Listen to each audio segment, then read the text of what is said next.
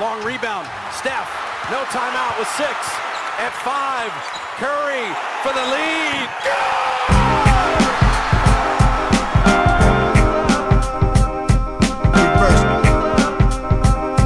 Reverse. Reverse. Reverse. Always.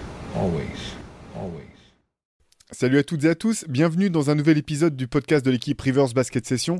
Cette semaine, on va sortir un petit peu le nez de la Coupe du Monde. Vous savez qu'on avait forcément la tête en plein dedans entre l'échec de, l'équipe de France, les surprises un petit peu du tournoi.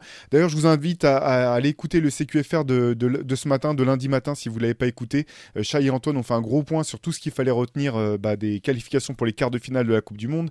Euh, pour cet épisode, on a voulu repartir un petit peu, mettre la tête dans la NBA, anticiper beaucoup. On est encore loin de, de la reprise du championnat. Mais il y a pourtant déjà des questions qui, nous interrogent, qui euh, même qui gardent Chai et Antoine éveillés la nuit. Et on a eu envie voilà, de se poser ces questions-là avec un petit peu d'anticipation, un petit peu d'avance, euh, voir quelles sont les, questions qui, voilà, qui, nous titillent euh, du côté de la NBA. Euh, Chai et Antoine, je sais que vous avez la tête dans la Coupe du Monde, forcément. Je sais aussi que vous gardez forcément bien entendu un œil sur ce qui se passe en NBA. Donc euh, bah voilà, le sujet est lancé. Antoine, j'ai l'impression que toi, tu avais quand même pas mal de questions euh, en attente, en suspens.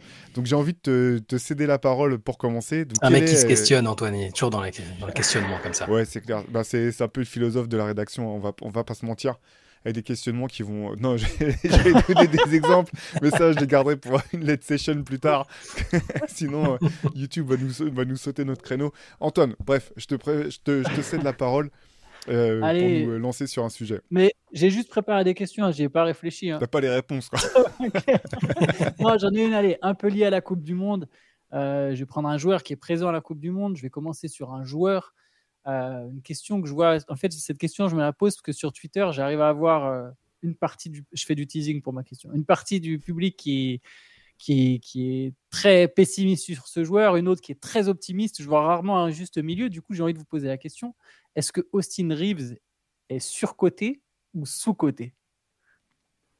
Ça, c'est une bonne question. Nous, dans les commentaires, vous êtes plusieurs à nous avoir dit qu'on surcotait Austin Reeves de fou, euh, qu'on était à côté de la plaque. Euh, c'est une très bonne question parce qu'en fait, il est pile dans cette, euh, dans cette fenêtre, justement, où il y a beaucoup de risques parce que late bloomer, enfin qui a eu sa chance un petit peu sur le tard entre guillemets, hein, parce que c'est pas c'est pas un tout jeune un tout jeune joueur, euh, qui a beaucoup montré quand même durant les derniers playoffs. Moi j'adore le joueur, j'adore ce qu'il a apporté euh, du côté des Lakers et ce qu'il apporte du côté de, de, de Team USA. Euh, je sais pas en fait s'il est encore vraiment sous coté. J'ai l'impression que maintenant quand même les gens ont réalisé quel joueur c'était, du moins voilà. je pense que ce qu'il a montré en playoff est suffisamment sérieux euh, pour que ça soit pour que ça soit pas simplement un, feu de paille et que il y a un vrai joueur, c'est un vrai joueur Austin Reeves. Je sais pas s'il est surcoté par contre. Peut-être que nous on en a beaucoup fait euh, autour de lui. Moi je pense que c'est un vrai joueur d'impact qui va qui va être l'un des éléments majeurs des de voilà du de, des performances des Lakers cette année. J'ai l'impression que c'est je sais pas si je réponds à ta question du coup Antoine, j'ai un peu botté si, en touche. Bah, non, mais de toute façon, là, c'est une question un peu sans réponse parce que surcoté, sous-côté, tout dépend de la, la, bah, évidemment déjà de la perception que les gens puissent avoir d'Austin Reeves. Après, je sais pas ce que toi, Chai, t'allais. Ça, ça dépend si on parle du, public, du public philippin ou pas, parce que le public philippin le surcote peut-être un petit peu en, en l'accueillant comme Michael Jordan à chaque fois qui, voilà, c'est la superstar là-bas. Après, je pense que pour l'instant, il est correctement coté, c'est-à-dire que si on prend la moyenne des gens, je pense que maintenant tout le monde a réalisé que c'était pas un feu de paille, mais le, le enfin, la, la vérité, ça va être dans quelques mois. C'est-à-dire que s'il est capable de de réitérer ce qu'il a fait avec les Lakers euh, en saison régulière aussi, puisqu'on parle des playoffs, mais en saison régulière, il avait été très bon. C'est là la vérité, elle va être maintenant, avec ce nouveau contrat, donc une pression différente, une popularité différente, ça puis l'effet de surprise. Je pense que la vraie réponse à ta question, on pourra la, donner dans quelques mois, euh, peut-être même rapidement dans la saison. Hein. Si c'est compliqué pour lui, qu'on voit qu'il n'est pas capable d'être le vrai, vrai numéro 3 de l'équipe euh, euh, offensivement à la création du jeu et tout ça, là, là, on pourra peut-être émettre l'hypothèse selon laquelle il est surcoté, mais pour l'instant, je pense que Jerry, il a été en finale de conférence comme avec les Lakers. C'est pas, vous savez à quel point j'ai adoré la Linsanity et, ce que ça représentait pour New York et tout ça, mais bah, ça a passé un tour et après lui a été blessé et c'était fini. Là, on parle de quelqu'un qui a été majeur pour une équipe qui est allée en finale de conférence et qui est très bon avec Team USA pour l'instant. Enfin, en tout cas, il est, il pas l'air d'être, euh, d'être un intrus dans cet effectif. Je pense que pour l'instant, il est correctement coté et qu'il n'a pas volé son contrat. Voilà. Moi, je je vais presque pas répondre à ma propre question. Je, trouve que c'est très fort joueur, comme vous l'avez tous les deux dit, qui a déjà pas mal prouvé. Et en fait, ce que je trouve intéressant, c'est que je pense qu'il a en fait encore une marge de progression significative. Déjà, j'ai l'impression, en fait, j'ai je sais, alors je sais pas si ça va correspondre à sous-côté, mais je trouve que ses qualités ne sont pas complètement appréciées. Euh, c'est-à-dire qu'il y a eu un peu, à un moment, il y a eu le cliché de ah bah c'est un joueur blanc euh, sorti de nulle part, donc il doit savoir shooter c'est bon, j'ai l'impression quand même que ça y est, on a passé ce cap. Il y a quand même des gens qui se rendent compte que oui, ok, il s'est shooté, mais c'est pas sa qualité première. Mais j'ai l'impression que par exemple, ses qualités athlétiques sont encore sous-côté. C'est un mhm. vrai mec. Euh, en fait, c'est, il, a, il a là de la vélocité, il a une forme d'explosivité. Il va pas dunker comme Jamorant, mais quand c'est un vrai bon driver. Je trouve que ça, par exemple, cette qualité-là chez lui euh, est peut-être pas encore pleinement. Il se, je pense que le public au sens large ne se rend pas encore pleinement compte que Austin Reeves est vraiment un joueur très très fort sur ça. Austin, euh, James Harden, ça a été une de ses forces pendant des années de pouvoir shooter 10 lancers francs par match. Euh, j'ai l'impression qu'Austin Reeves, il est parti pour faire 5 ou 6 saisons de suite où il va shooter 8 à 10 lancers francs par match. Surtout, plus il devient une star, plus il est populaire, plus il aura le respect des arbitres. Il y a ça et j'ai l'impression qu'autour, il y a une vraie marge de progression quand même. Euh, qualité, qualité de passe, compréhension du jeu, playmaking, son adresse, parce que voilà, on a vu comme un shooter, mais je pense qu'il peut devenir un meilleur shooter encore que ça, notamment en sortie de dribble.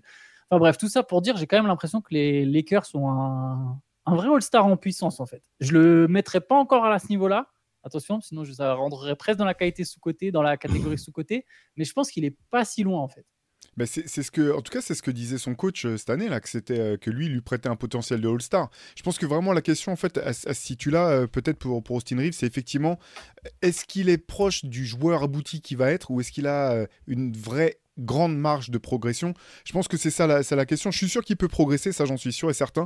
Euh, je pense que c'est déjà un joueur d'impact. Par contre, c'est vrai que moi j'ai du mal quand même à être certain, du moins persuadé, euh, que qu'il puisse vraiment se hisser au niveau d'un All-Star. Euh, c'est quand même une autre catégorie de joueurs complètement. Par contre, je te, rejoins sur, sur le fait que je pense qu'on n'apprécie pas encore l'étendue de ses, qualités. Moi, ce que j'aime beaucoup en fait dans sa capacité à attaquer le cercle, c'est le contrôle. je sais que, enfin, je trouve qu'il tu sens que il part pas avec une idée préconçue de ce qu'il veut faire. Il attaque le cercle parce que c'est une de ses vraies qualités, c'est celle d'attaquer le cercle. Mais derrière, il ouvre toutes ses options en fait. Et il peut finir, il l'a prouvé à multiples reprises, mais il peut aussi créer pour d'autres, euh, comme il l'a fait avec les Lakers ou comme il l'a fait même là avec Team USA plusieurs fois. On le voit driver, trouver, créer un décalage, servir le mec qui, se démarque. Moi, c'est ça, je trouve, sa, meilleure, euh, sa, plus grande qualité en fait. C'est au-delà de ses qualités euh, athlétiques et ses qualités défensives aussi, c'est qu'offensivement, c'est un créateur pour lui et pour les autres, c'est parfaitement ce qu'il fallait aux Lakers.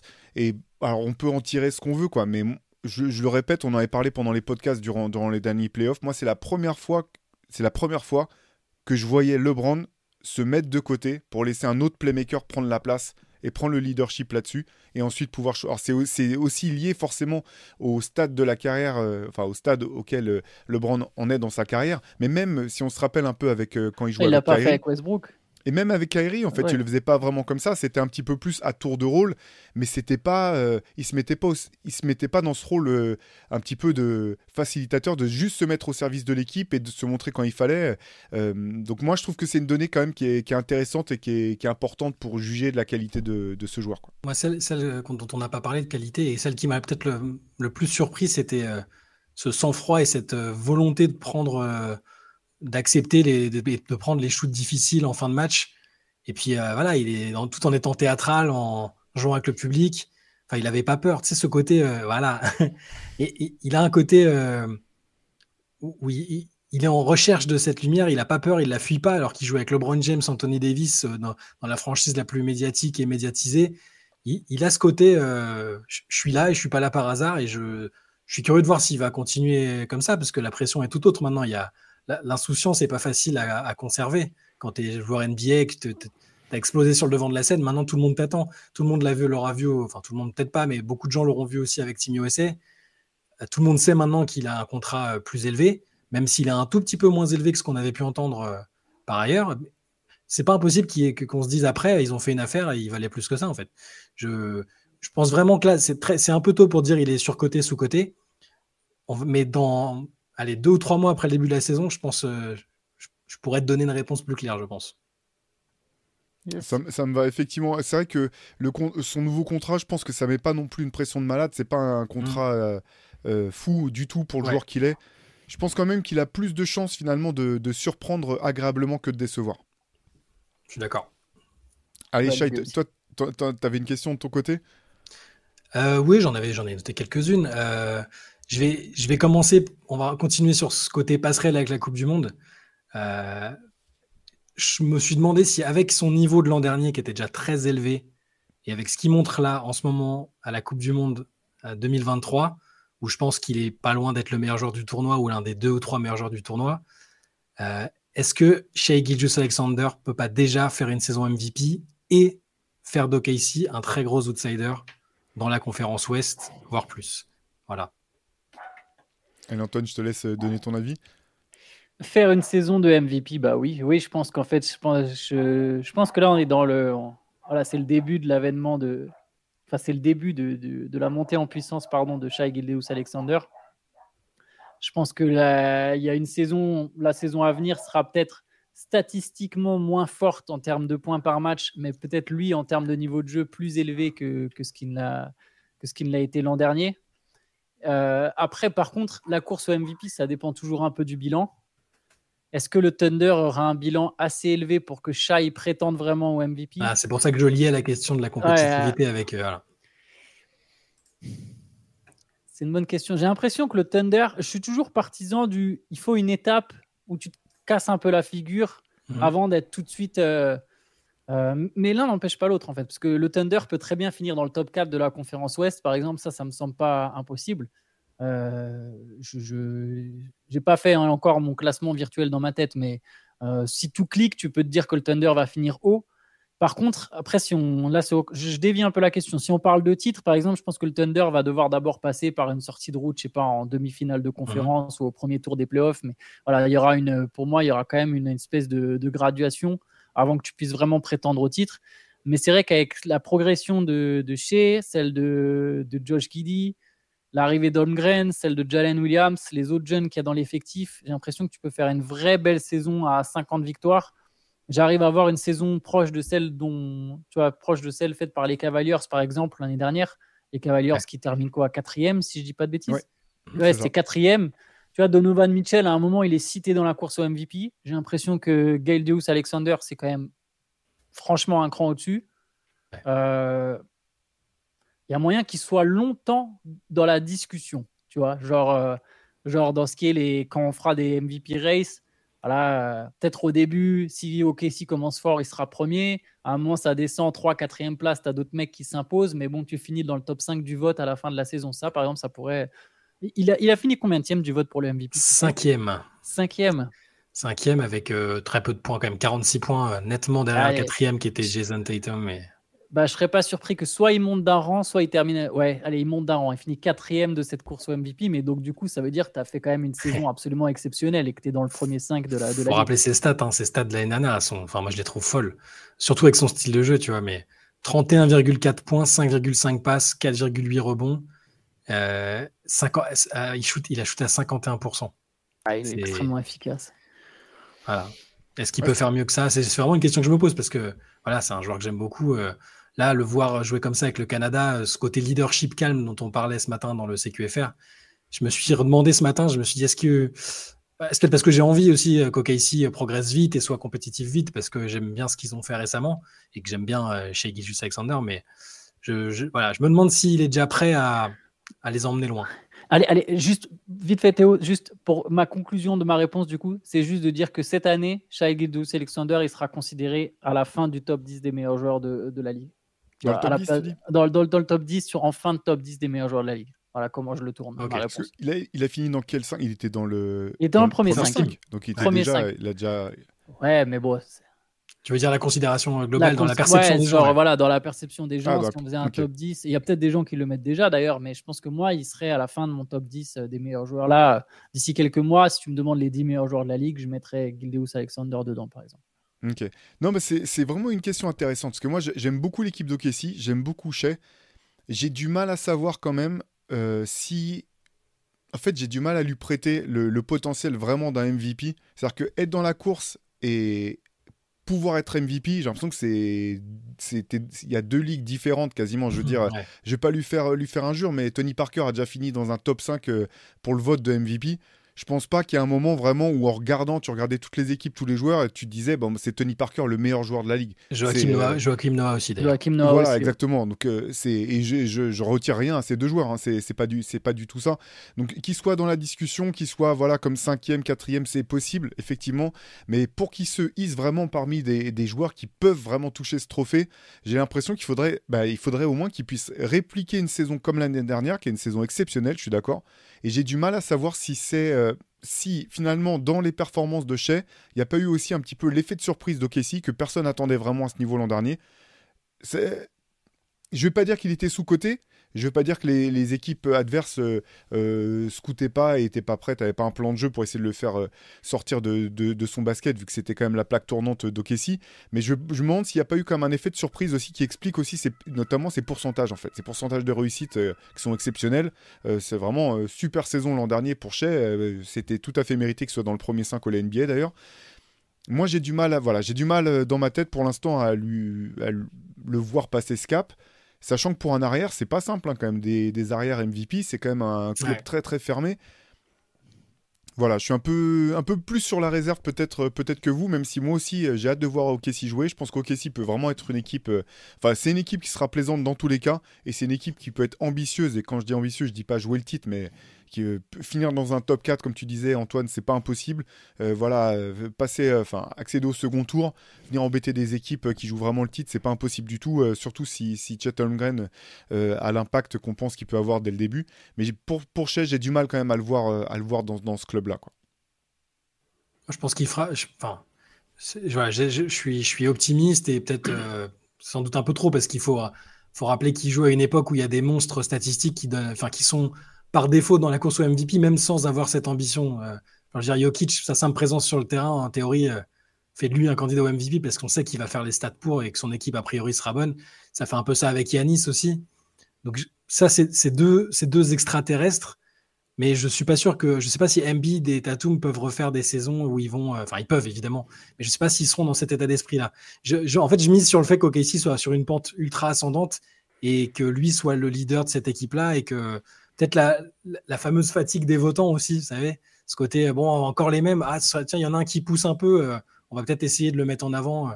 Donc moi, je pense qu'il peut le faire, donc c'est un peu, c'est peut-être, ça peut paraître un peu utopique, mais je, pense qu'il peut le faire. Voilà. Sais, je, me demande dans quelle ça m'y fait penser comme ça, dans quelle mesure, tu sais, sur la fatigue des votants, effectivement, mm. l'an prochain, il va pas y avoir un peu le sentiment de culpabilité de certains. Pour, dire, pour Jokic. il méritait quand même. on, pensait qu'il ne méritait pas. En fait, il a plus que largement prouvé qu'il méritait. Euh, c'est pas lié directement à ta question, Shai, mais, ah non, mais je vois ce que tu veux dire. Ça sera, ça sera à suivre de près, je pense. Il faudra voir aussi à quel moment il y aura l'envie de remettre un Américain. Je pense que le prochain Américain qui, qui, qui fait vraiment une grosse saison, il aura. Alors bon, Shea, c'est un ah, Canadien. Ils attendent Tatum, mais, mais, Booker ou, Tatum, euh, ou, Booker. Ah, hein. Booker. Booker aussi. Booker, franchement, Booker, si les Suns terminent premier, je serais pas surpris. Moi, je suis en fait, j'ai l'impression que je suis à mi-chemin entre vous deux au final, parce que je, mm. je, suis, je, suis, tout à fait d'accord avec Théo quand il dit qu'il y a un monde entre être dans la discussion et être le MVP. J'ai l'impression que Shea, il est plus dans la discussion que vraiment candidat au MVP. Tu vois, je le mets pas dans la même. C'est pour ça que j'ai mis fin de top 10, parce que je peux pas mettre Gildus Alexander dans la même catégorie qu'un Jokic, qu'un Curry, qu'un même qu'un Doncic en termes d'impact. Par contre, j'ai l'impression qu'en fait, il y a moyen qu'il soit déjà plus fort que Morant, Lillard, euh, Lillard que j'adore en plus, ceux qui le savent, tu vois, donc, et que ce mm. soit bah, justement. Et, et j'ai l'impression que, ouais, si Booker fait une grosse saison, ça dépendra vachement des, au final des bilans de chacun, quoi, comme on disait. Il faudra voir ce que fait le Thunder. D'ailleurs, l'effet de surprise, il sera peut-être pas que valable pour, euh, pour SGA, mais aussi pour le Thunder. Hein. C'est clairement une hmm. équipe qui sera beaucoup plus scoutée et, qui a plein de bons jeunes, ça c'est sûr. Euh, c'est intéressant, mais il n'y a pas encore non plus des vétérans très confirmés. Euh, et faut aussi des, et en fait pour gagner plein de matchs pendant une saison régulière, faut aussi des vétérans confirmés, des mecs qui sont dans leur prime et pas juste sur la pente ascendante. Quoi carrément. Allez, moi j'en ai une pour vous. Alors c'est une question qui est un peu double en fait. je commence comme ça en biaisant le truc direct. en fait, je me demande. Donc, je vais préciser en disant sur le papier. Donc, j'insiste vraiment sur ce terme qui est très important dans ma question. Sur le papier, est-ce que les Mavs ont pas une équipe capable d'aller jouer le titre? Ou du moins, est-ce qu'ils sont pas simplement à un joueur de pouvoir vraiment jouer le titre? Et pour, pour étayer un petit peu ma, ma question, j'ai simplement rappelé certaines de, de, leurs acquisitions de cet été. Grant Williams, Cesc Curry, Dante Exum, les rookies euh, Derek Lively et Olivier Maxence Rosper. J'ai l'impression que c'est que des joueurs qui finalement répondent aux manques euh, principaux de Dallas, du moins offensivement. Donc voilà ma question. Je, je, vous donnerai mon avis après, mais voilà ma question. Eh, je vais commencer parce que je, je vais être le, l'électron négatif sur cette question-là, je pense.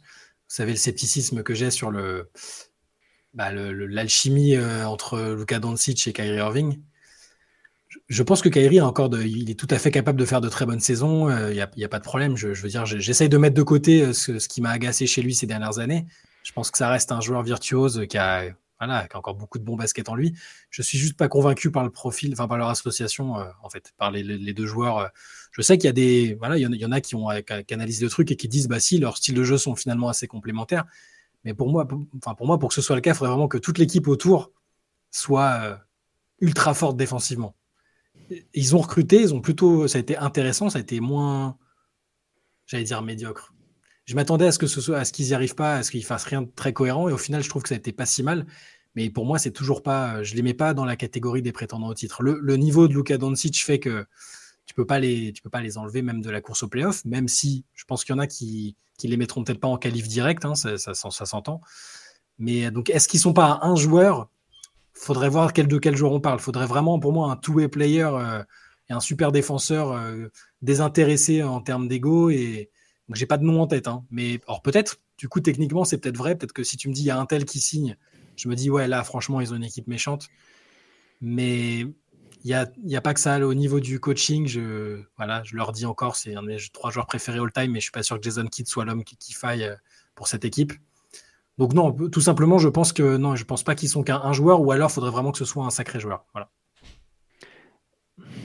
Moi, j'essayais pendant que tu parlais, Shai, de réfléchir à quel joueur je pourrais je trouve que si on est sûr que purement sur le papier, comme tu l'as dit, mhm.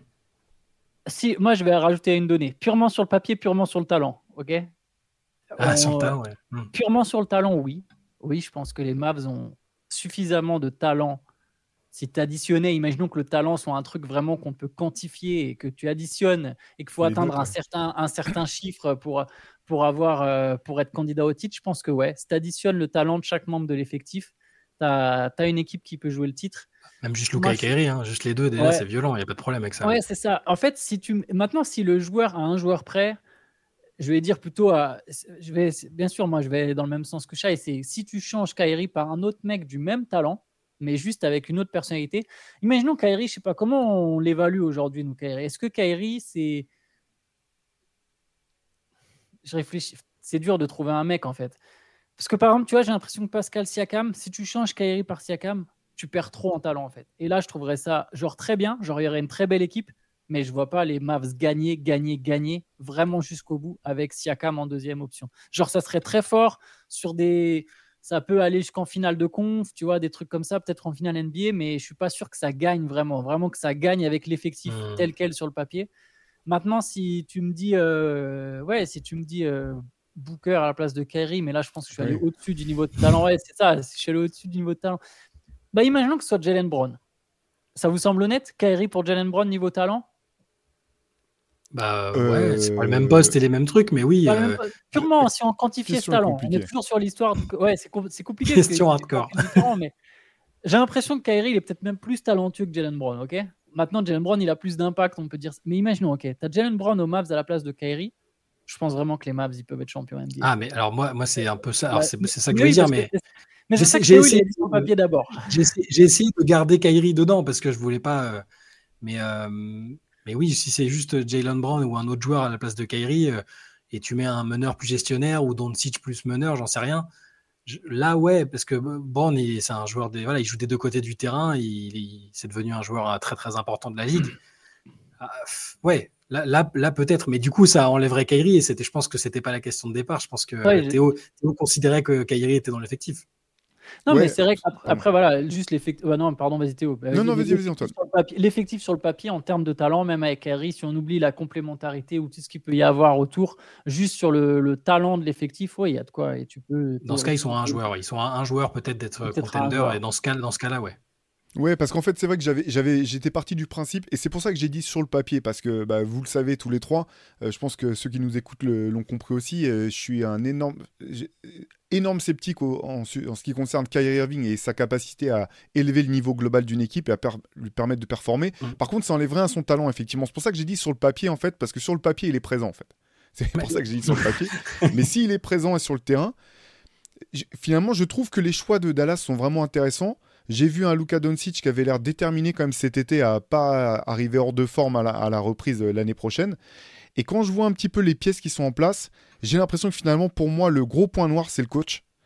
Euh, Jason Kidd a fait du très bon travail il y a deux ans avec une défense de fer du côté de, Dallas, mais je suis pas sûr que le message passe toujours. Et j'ai l'impression que finalement, si Dallas arrivait à, récupérer un protecteur de cercle, euh, quel un protecteur de cercle de, haut niveau vraiment pour, pour étoffer l'effectif, sur le papier, je trouve que l'effectif est vraiment talentueux et je trouve qu'il y a une vraie cohérence. Et je vais vous donner deux noms de coachs qui sont, à ma connaissance, encore euh, disponibles et qui, euh, qui ont bâti leur, leur, succès, finalement, récemment en tout cas, autour d'effectifs qui, qui, qui gravitaient autour d'une grande star. Mac Budenholzer, Mac D'Antoni.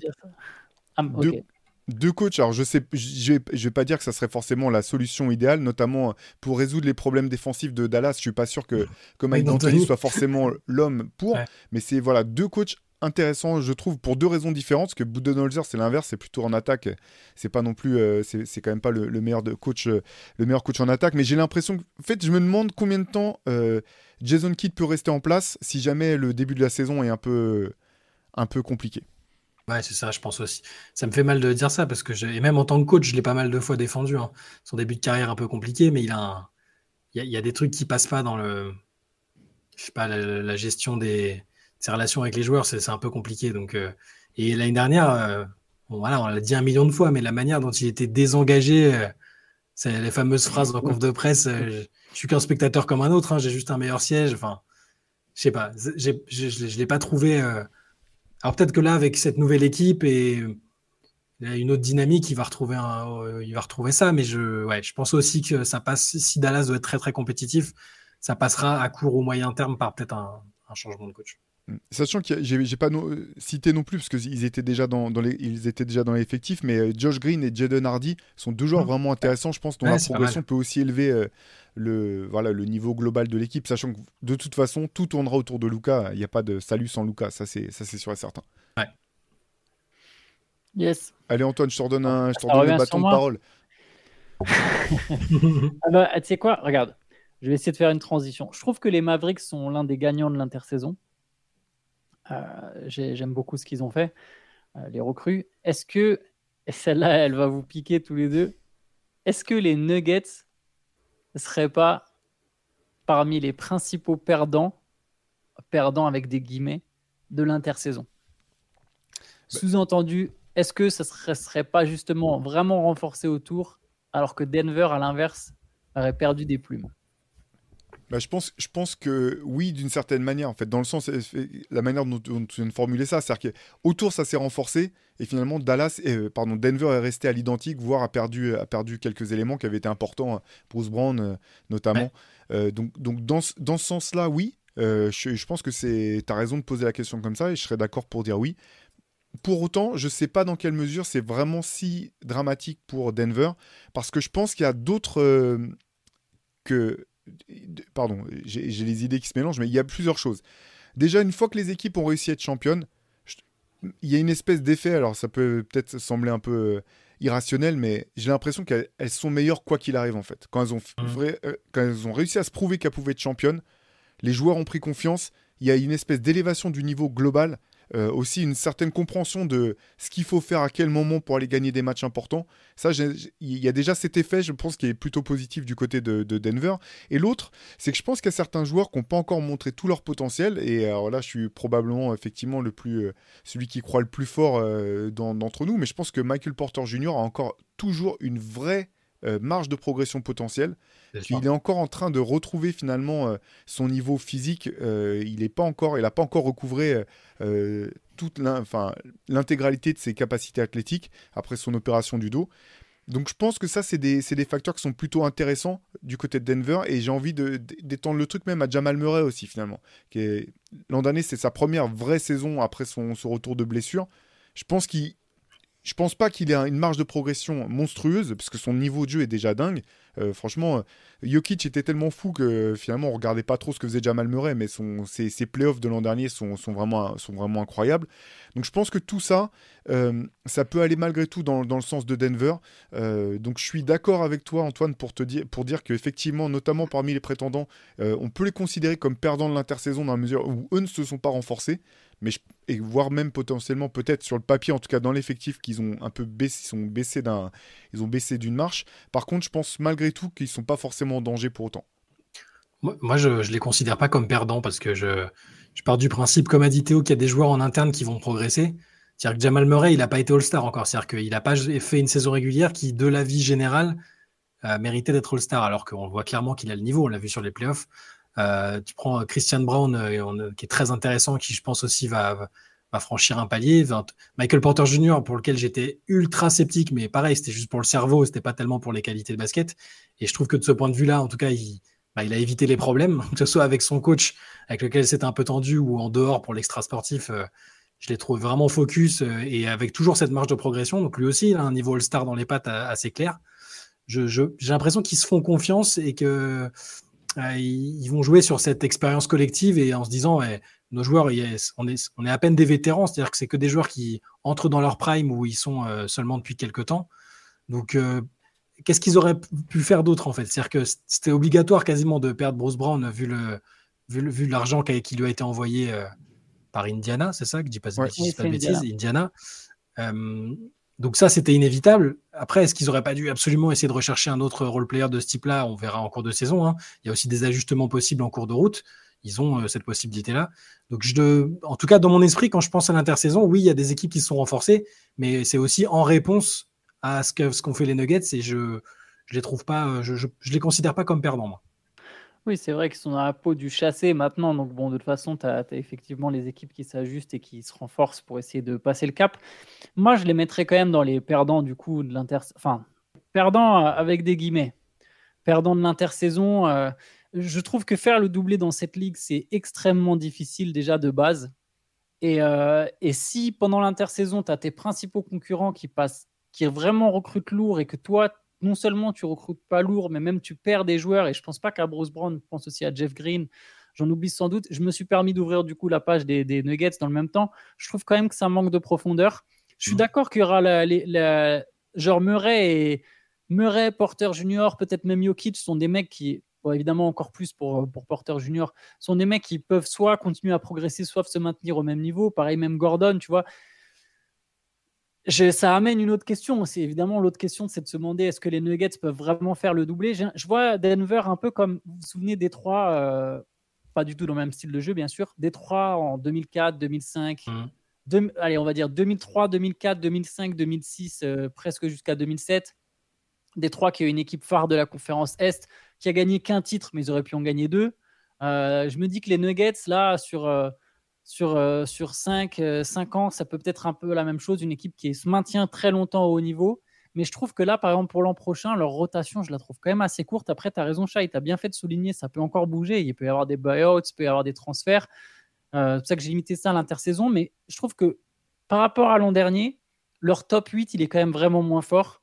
Et même si c'est toujours tes joueurs majeurs de façon qui font ta base et qu'il faut avoir le meilleur 5 majeurs pour être champion, euh, je trouve que derrière, là, sur le banc, très très vite, ça, ça perd beaucoup en qualité. Quoi. Genre, limite, leur meilleur joueur de banc, c'est Christian Brown. Lui, on sait ce que ça vaut. Mm. Mais ensuite, le drop, c'est tout de suite Reggie Jackson, Justin Holiday. Et derrière, il n'y a vraiment pas grand-chose. En gros, j'ai l'impression qu'il y a vraiment six joueurs qui vont contribuer dans, dans un parcours en playoff. Pardon, non, mais c'est vrai qu'il n'a pas contribué encore, mais il y, a un autre jeune joueur, j'ai pas le roster sous les yeux, là, qui était rookie l'an dernier, si je me trompe pas. Nadji non. Il y, avait, il y avait Zik Nadji, mais il y avait euh, Peyton Watson. Parce que les autres mecs, ils n'ont pas trop joué. Hein. il y a, après, il y a Vladko Kankar, le Slovène, mais. Qui a quasiment pas joué, qui, était en G-League, là, mais dans le club. C'est Watson, non C'est Peyton Watson. ça doit être Peyton Watson. J'ai oublié, oublié, le nom, mais en tout, dans lequel le, staff, en tout cas, croit énormément pour pouvoir apporter. Ah, ça, c'est lui, c'est lui, Ouais, pardon. En, fait, Antoine, c'est intéressant ce que tu dis. Moi, je, moi je l'analogie, je la trouve un peu injuste avec les Pistons, parce que les Pistons n'ont jamais eu un joueur comme Jokic, en fait. Les Pistons dont tu parlais. Finalement, moi, la, comparaison que je ferais, peut-être, c'est peut-être plus avec les Spurs. Parce que, effectivement, les Spurs n'ont jamais réussi le back-to-back. Si on regarde d'une année sur l'autre, ils ont gardé leurs joueurs forts, mais autour, il y avait des... les rotations n'étaient pas forcément des joueurs très. Euh, il y a des joueurs qui ont gagné des titres avec les Spurs, qui sont partis ailleurs, qui n'ont rien donné ailleurs, en fait, qui étaient euh, mm. des joueurs de complément qui collaient parfaitement avec la philosophie des Spurs et, euh, et qui n'ont pas forcément performé autre part. Et j'ai l'impression que, que Denver est peut-être plutôt euh, a plutôt l'ossature de ce type d'équipe que, que, celle des, Pistons. Par contre, je te rejoins tout à fait sur la difficulté de, de réaliser des back-to-back dans cette ligue. C'est, je pense que c'est même sous-côté à quel point c'est dur de, et à quel point il faut quand même une conjonction d'éléments entre toi, ton effectif, et puis euh, la santé, et puis euh, un peu de chance pour, euh, pour que ça puisse se produire. c'est pour ça qu'il y a si peu d'équipes à qui on décerne le, le, terme de, de, dynastie. Mais ouais, voilà, je, les aurais peut-être plutôt vu le talent incroyable et pour moi générationnel de Jokic, Hall of Famer sans aucun doute.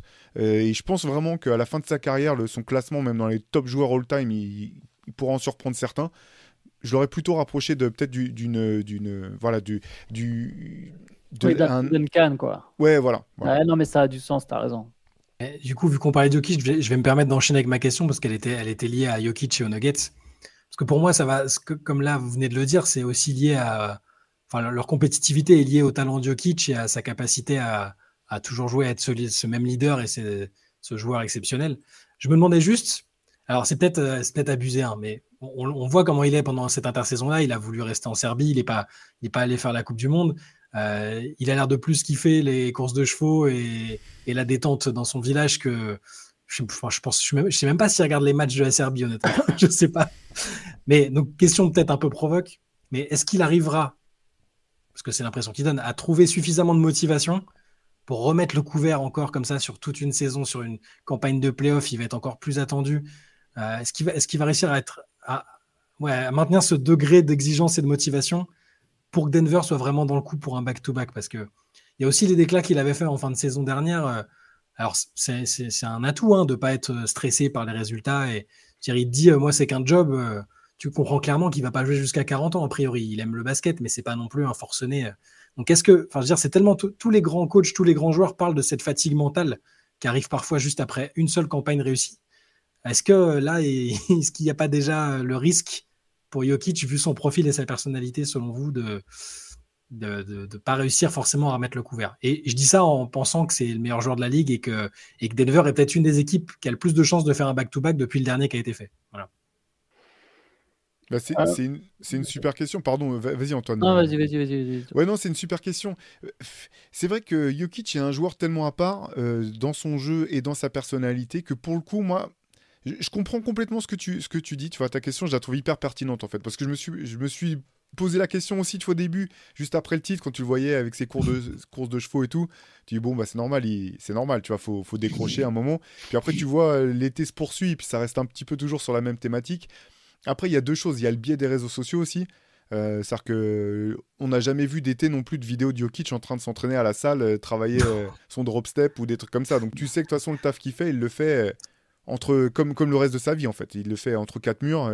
il n'a pas cette volonté de montrer, euh, montrer cette partie-là ce qu'il fait. Et les déclarations euh, auxquelles tu faisais référence, Charles, moi je les ai trouvées hyper euh, intéressantes.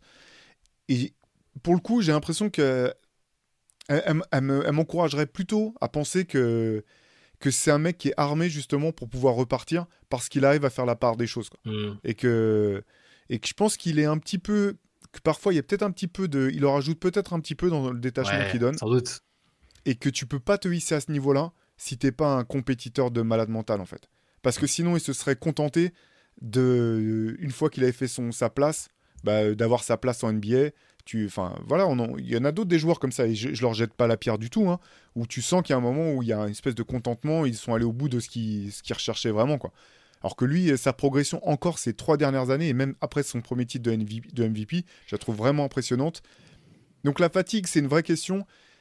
Je pense que c'est un mec aussi qui est tellement tourné vers le collectif, au bout du compte, que je le vois pas non plus accepter euh, de ne pas être au niveau auquel ses coéquipiers l'attendront.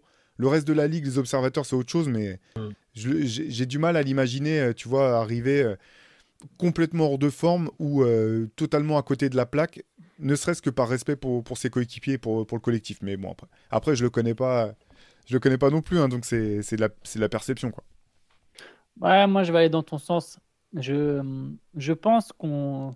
Je sais pas si lui en rajoute ou pas, mais bon, je pense qu'il a quand même un, un, vrai, un vrai intérêt, une vraie passion pour le basket. Je pense qu'on est très loin d'un Andrew Bynum, par exemple.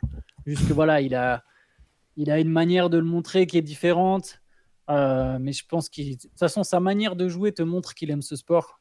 Je pense que ça se sent en fait, qu'il prend du plaisir et qu'il prend du mm. plaisir à jouer. J'ai l'impression que ça fait partie de ces méga, méga stars qui, une fois qu'elles ont atteint un certain niveau, en fait, tu vois, il n'y a, pas, a pas un espèce de drop euh, bizarre une année où tu te dis, ah, c'est. Ou derrière, il y a deux ans de désert où, tu sais, où il est bon mais moins fort, il faut qu'il se remotive à redevenir chaud. J'ai l'impression que voilà, on est sur la lignée des Nowitzki, tu vois, des, des, très grands joueurs de cette ligue, de l'histoire de cette ligue, les Kobe, les LeBron. Je te dis pas qu'il atteindra ce niveau-là à la fin de sa carrière, mais on est dans sur les je sais pas, les 15-20 meilleurs joueurs de l'histoire, sans doute, quand il, quand il prendra sa retraite, Jokic. Tu vois, donc je me dis qu'un mec comme ça, une fois qu'il est dans son prime, il va être bon chaque année, il va être très très fort chaque année, il va être excellent chaque année. Et par contre, les, les facteurs qui expliqueront est-ce qu'il va au titre, ce sera des facteurs autres. Euh, peut-être qu'il y aura un mec encore plus fort, ou évidemment, dans le cas des Nuggets, euh, est-ce que les autres seront au même niveau? Parce que hmm. tu vois, la question pour Jokic, honnêtement, je m'inquiète pas trop. Est-ce que Jamal Murray sera aussi fort? Est-ce que Michael Porter Jr. il sera aussi fort? Est-ce que Aaron Gordon, après avoir gagné un titre, il sera vraiment aussi impactant? Tu vois, c'est plus ça. Et peut-être qu'ils le seront juste un petit peu moins, mais que ce un petit peu moins, combiné à d'autres choses autour, font que les Nuggets, par exemple, ne feront pas un doublé. Aaron Gordon, il, il, était impactant dans les soirées en Serbie avec Jokic, par contre. Ça, il n'y a pas de souci. Il, a, il apprend auprès des meilleurs. Hein. Il était à l'hippodrome tous les jours. Euh, dans le village, je pense qu'il va, il va devenir international serbe, lui. Hein. Mais, Antoine, quand tu as parlé de, as parlé de Novitski, parce qu'en fait, moi, quand j'ai vu les images là, de, de Jokic cet été, c'est à Novitski qui, qui m'a direct fait penser, ou dire qu'il a raconté que, genre, après le titre de 2011, là, il a pas dessoulé de l'été, quoi. D'ailleurs, la, la, saison d'après, les Mavs étaient catastrophiques. Enfin, tu sentais que lui s'en foutait, il, mais il n'était pas du tout au même stade de sa carrière. Mais ouais, il n'était pas au même âge, quand même. Voilà, donc c'est pas ça, mais pour le coup, il y avait vraiment eu un coup de relâche euh, manifeste, quoi. Je, je sais pas si Novitski se serait relâché si les Mavs avaient gagné en 2006. Je ne suis pas convaincu que Novitski il aurait derrière fait la bringue. Euh. Bon, après, c'est à voir. Chai, t'as pas donné ton avis du coup sur la question? Bah, c'est juste que c'est une question que je me pose. C'est-à-dire que je pense être du même avis que vous. Je, je, je veux dire, cette euh, humilité, cette personnalité un peu qui peut sembler un peu détachée parfois, je pense que c'est une vraie force parce que du coup, il est hermétique à la pression. Il rentre pas dans le jeu des réseaux sociaux, des médias. Il accorde pas d'interviews en dehors de, ça se voyait, en playoff, c'était un calvaire pour lui juste de répondre aux questions après les matchs. C'est pas du tout ce qu'il aime. Mais euh, donc je pense, je suis de votre avis. Je me dis juste qu'il y a toujours peut-être ce petit risque parce que j'ai lu tellement de choses sur cette fameuse euh, fatigue mentale et les exigences que ça demande de, répéter le très très haut niveau et, euh, surtout quand tu es le leader d'une franchise. Je me dis juste, est-ce qu'il va pas se dire, bon, j'ai fait ce que j'avais à faire là et inconsciemment peut-être se relâcher et et que ça complique la tâche de Denver. Mais voilà, mais je pense par contre, euh, là, si, tu me demandes aujourd'hui qui va gagner le titre, je peux, je, c'est très possible que je dise les, Nuggets. Et c'est très possible que je dise Jokic MVP. C'est juste que voilà, c'est ce que je me pose un peu en, en coulisses euh, à l'intérieur de moi-même. Voilà. Nickel. Bah, je vais, allez, je vais enchaîner avec ma question à, moi. Alors, différente, là, pour le coup, c'est pas autour d'une équipe. C'est euh, bah, La question que je vais vous poser, c'est parmi les joueurs qui seront en deuxième année, donc ceux qui ont joué l'an dernier, Chet Holmgren n'est pas dedans, parmi les joueurs dont ça sera la deuxième année, duquel ou desquels, parce que moi j'en, ai, j'en avais plusieurs en tête, vous vous attendez à ce qui. Lesquels vous voyez faire le, le plus grand pas en avant? Alors, il faut se remémorer les. Donc, sur, sur, les joueurs qui étaient. Non, mais je, Sur, les euh, joueurs qui étaient, qui étaient rookies donc, et qui seront, euh, donc, qui seront sophomores cette année. Voilà, donc il y a eu Banquero, il y a eu euh, Jalen Williams, j'ai pas envie de vous donner ceux que j'ai notés moi, parce que sinon. Ouais, je vous donne les miens, je vous donne les miens. je, vous donne ceux auxquels j'ai pensé instantanément, comme ça, ça vous met peut-être sur la piste. Moi, il y en a un qui m'est tout de suite venu en tête, c'est Keegan Murray, des Kings, que, que j'ai trouvé euh, Excellent en impressionnant en playoff. Ouais. De sûreté, d'assurance. C'était aussi intéressant parce qu'en euh, en lisant un petit peu des articles d'insider du côté de, Sacramento, on, entendait dire que Mike Brown était particulièrement sur son dos, euh, qu'il lâchait rien, qu'il était tout le temps à le challenger, à lui pointer du doigt euh, bah, ses erreurs, ce, qu'il devait, ce qu'il pouvait faire de mieux. Et je trouve ça intéressant de voir la manière dont il a répondu sur le terrain, notamment en playoff, encore une fois, où il a été déterminant pour, pour Sacramento. Donc ça, c'est le, premier jour auquel j'ai pensé, c'était Keegan Murray. Il y en a deux autres qui me sont venus en tête. Je suis autant j'étais euh, assez déçu de sa saison l'an dernier, et autant euh, les Rockets sont toujours aussi euh, incompréhensible, ou du moins je me pose toujours autant de questions euh, du côté des Rockets, même si en en parlant avec Benjamin un matin dans, le CQFR, je trouvais que finalement je commençais à avoir plus de sens dans ce qu'ils sont en train de construire, et maintenant j'ai vraiment envie de les voir pour voir ce que ça donnera. Il y a Jabari Smith, je pense qu'il devrait et qui doit être revanchard après sa saison rookie l'an dernier, où on n'a pas du tout parlé de lui quasiment. Euh, euh, de la saison. Et le troisième, c'est un joueur que moi j'ai trouvé hyper intéressant et à qui je vois un, avenir vraiment, vraiment intéressant, c'est Jalen Duren du côté mmh, de, Détroit. Mmh. Pour un big man à son âge, ce qu'il faisait l'an dernier dans une équipe, bon, euh, d'accord, on va pas regarder les résultats de Détroit, mais moi j'ai trouvé qu'il était déjà en avance sur euh, courbe de progression des, big man et je suis vraiment curieux de voir ce qu'il pourra donner cette année. Alors ça se verra peut-être pas dans les résultats des, des Pistons, mais par contre individuellement, j'ai hâte de voir ce qu'il pourra donner sur le terrain. Ouais, non, je suis, assez d'accord avec ces trois-là. Euh, sur Duren, ça va dépendre. Les Pistons, c'est particulier. Je sais, faudrait qu'ils arrêtent d'essayer de le faire jouer avec euh, James Wiseman parce qu'ensemble, ça va pas, je trouve. Sinon, sinon le joueur individuellement, ouais, le joueur individuellement, je le trouve intéressant aussi, surtout, surtout quand on pense à son âge. et après, en y réfléchissant, y a, on a cette espèce de guéguerre avec, avec Benjamin sur lui. Il pense que Paolo Banquero sera jamais vraiment un franchise player ni un, ni même un très grand joueur de la ligue, je pense. il, était d'accord. il, me concédait le fait que ce serait peut-être un All-Star. Moi, euh, moi je. Dans ce cas-là, juste par principe. C'est un All-Star. Bah, ça dépend, parce que là, enfin, moi, moi, je dis que ça peut être le franchise player d'Orlando, et il est plutôt à dire que c'est. Il, a, il faut quelqu'un d'autre à Orlando pour porter le projet. Moi, je pense qu'il peut l'être. Donc, je vais te dire que je, je m'attends à un grand saut, c'est-à-dire du type peut-être All-Star, justement. Donc, je le mettrai, euh, je le mettrai là-dedans. Euh, et après, euh, quand je regarde les noms, je pense qu'il y aura, il y aura un, petit jump de Shadon Sharp, vu que les Blazers vont jouer le bas de tableau et qu'on va, à mon avis, le voir euh, en termes de. Il sera toujours aussi spectaculaire et ses stats vont grimper, donc je pense que Sharp va faire partie de ces joueurs-là. je, suis curieux de voir aussi Jérémy Sohan à San Antonio. on voit qu'il est déjà très proche de Victor Wembanyama. J'adore. La franchise l'aime bien. Lui, c'est un joueur qui a beaucoup, beaucoup de potentiel aussi et qui est très, très il est à la fois fantasque, mais il est à la fois discipliné quand même dans l'approche euh, du métier et du jeu. Donc, euh, ouais, je mettrais bien Sohan et en y réfléchissant, curieux aussi, et je pense, pense surtout maintenant avec l'expérience de Team USA, je pense que Walker Kessler, ça peut être bien aussi, ça peut être pas mal. moi, j'ai des noms différents. Euh, je vais prendre 3, 4 et 5 sur la QV de draft. 3 Jabari Smith. Vraiment, lui, pour le coup, euh, je vous rejoins tous les deux. Je crois que vous voulez tous les deux citer. Je crois que tu as cité aussi. Juste, juste, juste Théo, moi j'ai dit, enfin je suis d'accord, mais c'est Théo qui avait. Jabari Smith, j'ai l'impression que la personnalité elle a vraiment intéressante en fait. Après, faut voir ce que ça donne parce que bon, Houston, effectivement, c'est pas l'équipe la, la plus facile où jouer. Il n'y a pas forcément de, de vrais meneurs gestionnaires. Même Fred Van Fleet qui est arrivé et finalement, il va sans doute beaucoup jouer pour sa pomme. Ou en tout cas, même si c'est pas un mauvais passeur, mais c'est pas un énorme créateur. Mais Jabari Smith, j'ai l'impression qu'il y a vraiment quelque chose et qu'il y a une grosse éthique de travail.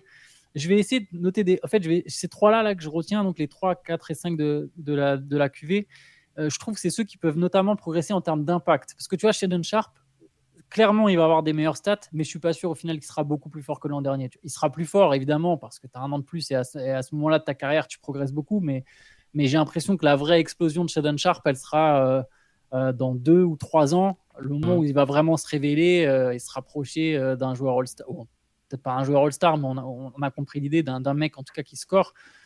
Donc là, je pense que Jabari Smith, lui, il peut vraiment progresser des deux côtés du parquet au point d'avoir un impact sur le succès des Rockets et que mm. les Rockets, à la place d'être une équipe qui gagne 20 matchs, soit une équipe qui en gagne 35, mais que ce soit pas justement pas que parce qu'il y a Dylan Brooks et Fred Van Fleet ou Jalen Green qui marquent plus, mais, mais aussi parce que, parce que Jabari Smith soit devenu un espèce de winner, tu vois, mec qui, voilà, qui fait les bonnes actions au bon moment. Euh, je pense que lui, il y a moins que ses stats avancées, par exemple, elles augmentent beaucoup. Qui gagnerait, je pense que c'est évident pour nous tous. Après ces playoffs, j'ai l'impression que c'est même la, la, condition pour que Sacramento se maintienne longtemps à ce niveau-là et que ce soit pas juste une expérience de 2-3 ans. C'est que Keegan Murray, il passe un cap, mais j'ai l'impression qu'il est bien armé pour. Et je vais citer un autre mec de Détroit, moi, que je pense que tu aimes bien aussi. Moi, je vais citer Jaden Ivy. Je ne sais pas si c'est vraiment cette année. Peut-être pas sûr que ça soit le cap, le, peut-être ce sera pas un gros bon, tu vois, pour le coup. Mais lui, je trouve qu'il y a un vrai potentiel intéressant et que pour le coup, j'ai vraiment hâte de voir ce que ça va donner avec Cage Cunningham. J'ai l'impression que les deux peuvent bien jouer ensemble, euh, malgré le fait que c'est tous les deux des guards. Donc euh, voilà, lui, il y a quelque chose. Il y a quelque chose avec le ballon, sans le ballon il y a, voilà, il y a une dégaine. Ça, me fait toujours un peu peur les mecs comme lui qui arrivent dans, tu sais, quand c'est pas assuré, quand c'est pas un prospect comme Wembanyama, tu vois, ou des mecs où tu sais, ok, de toute façon, où qu'il soit, même s'il y a un staff de merde, tu vois, il va être fort. Les mecs comme lui, les premières années, elles sont quand même importantes où tu tombes, tu vois. As, tu peux, tu, tu peux. Je suis totalement d'accord avec toi. Tu vois, il y a, y, a y a, un monde en fait où ces mecs-là, ils se développent sans Shai Gildeus. Il faut comprendre qu'il y a vraiment, en fait, il faut savoir, en NBA, il y a, y a les, c'est les meilleurs joueurs du monde. Ils sont tous forts en fait. Ils sont tous forts. Après, il y a une part de chance un mec comme lui, il tombe à OKC, Jalen Ivy, je me dis, ça, tu vois, ça peut devenir un mec à la Shai Gildeus Alexander. Peut-être pas aussi fort, c'est pas ça que Mais tu vois, un mec vraiment où tu sais, où il y a quelque chose. Mais un mec comme lui qui tombe à Détroit, tu peux vite te retrouver à faire une carrière à la Jordan Clarkson. Je pense qu'il est plus talentueux que Jordan Clarkson. Et Jordan Clarkson, c'est quand même, tu vois, il a sa place en NBA. Mais du coup, le staff compte vachement. Et les premières années sont très importantes. Et voilà, c'est le seul truc qui me fait un peu peur, c'est ça, quoi. C'est de me dire, ouais, ils jouent au piston. Est-ce que vraiment les pistons, ils seront développés, tous ces mecs-là? Parce qu'ils ont du talent. Hein. Cunningham, Duren, Ivy, Wiseman, Stewart. Il y a vraiment beaucoup de Hayes. Il y a beaucoup de talent, mais est-ce qu'ils savent vraiment les développer? Ça, ça me fait un peu peur, moi, perso. C'est vraiment intéressant sur Jadon Ivy parce que moi, j'aime bien le profil du, du, gars. Il a des qualités athlétiques qui sont juste dingues.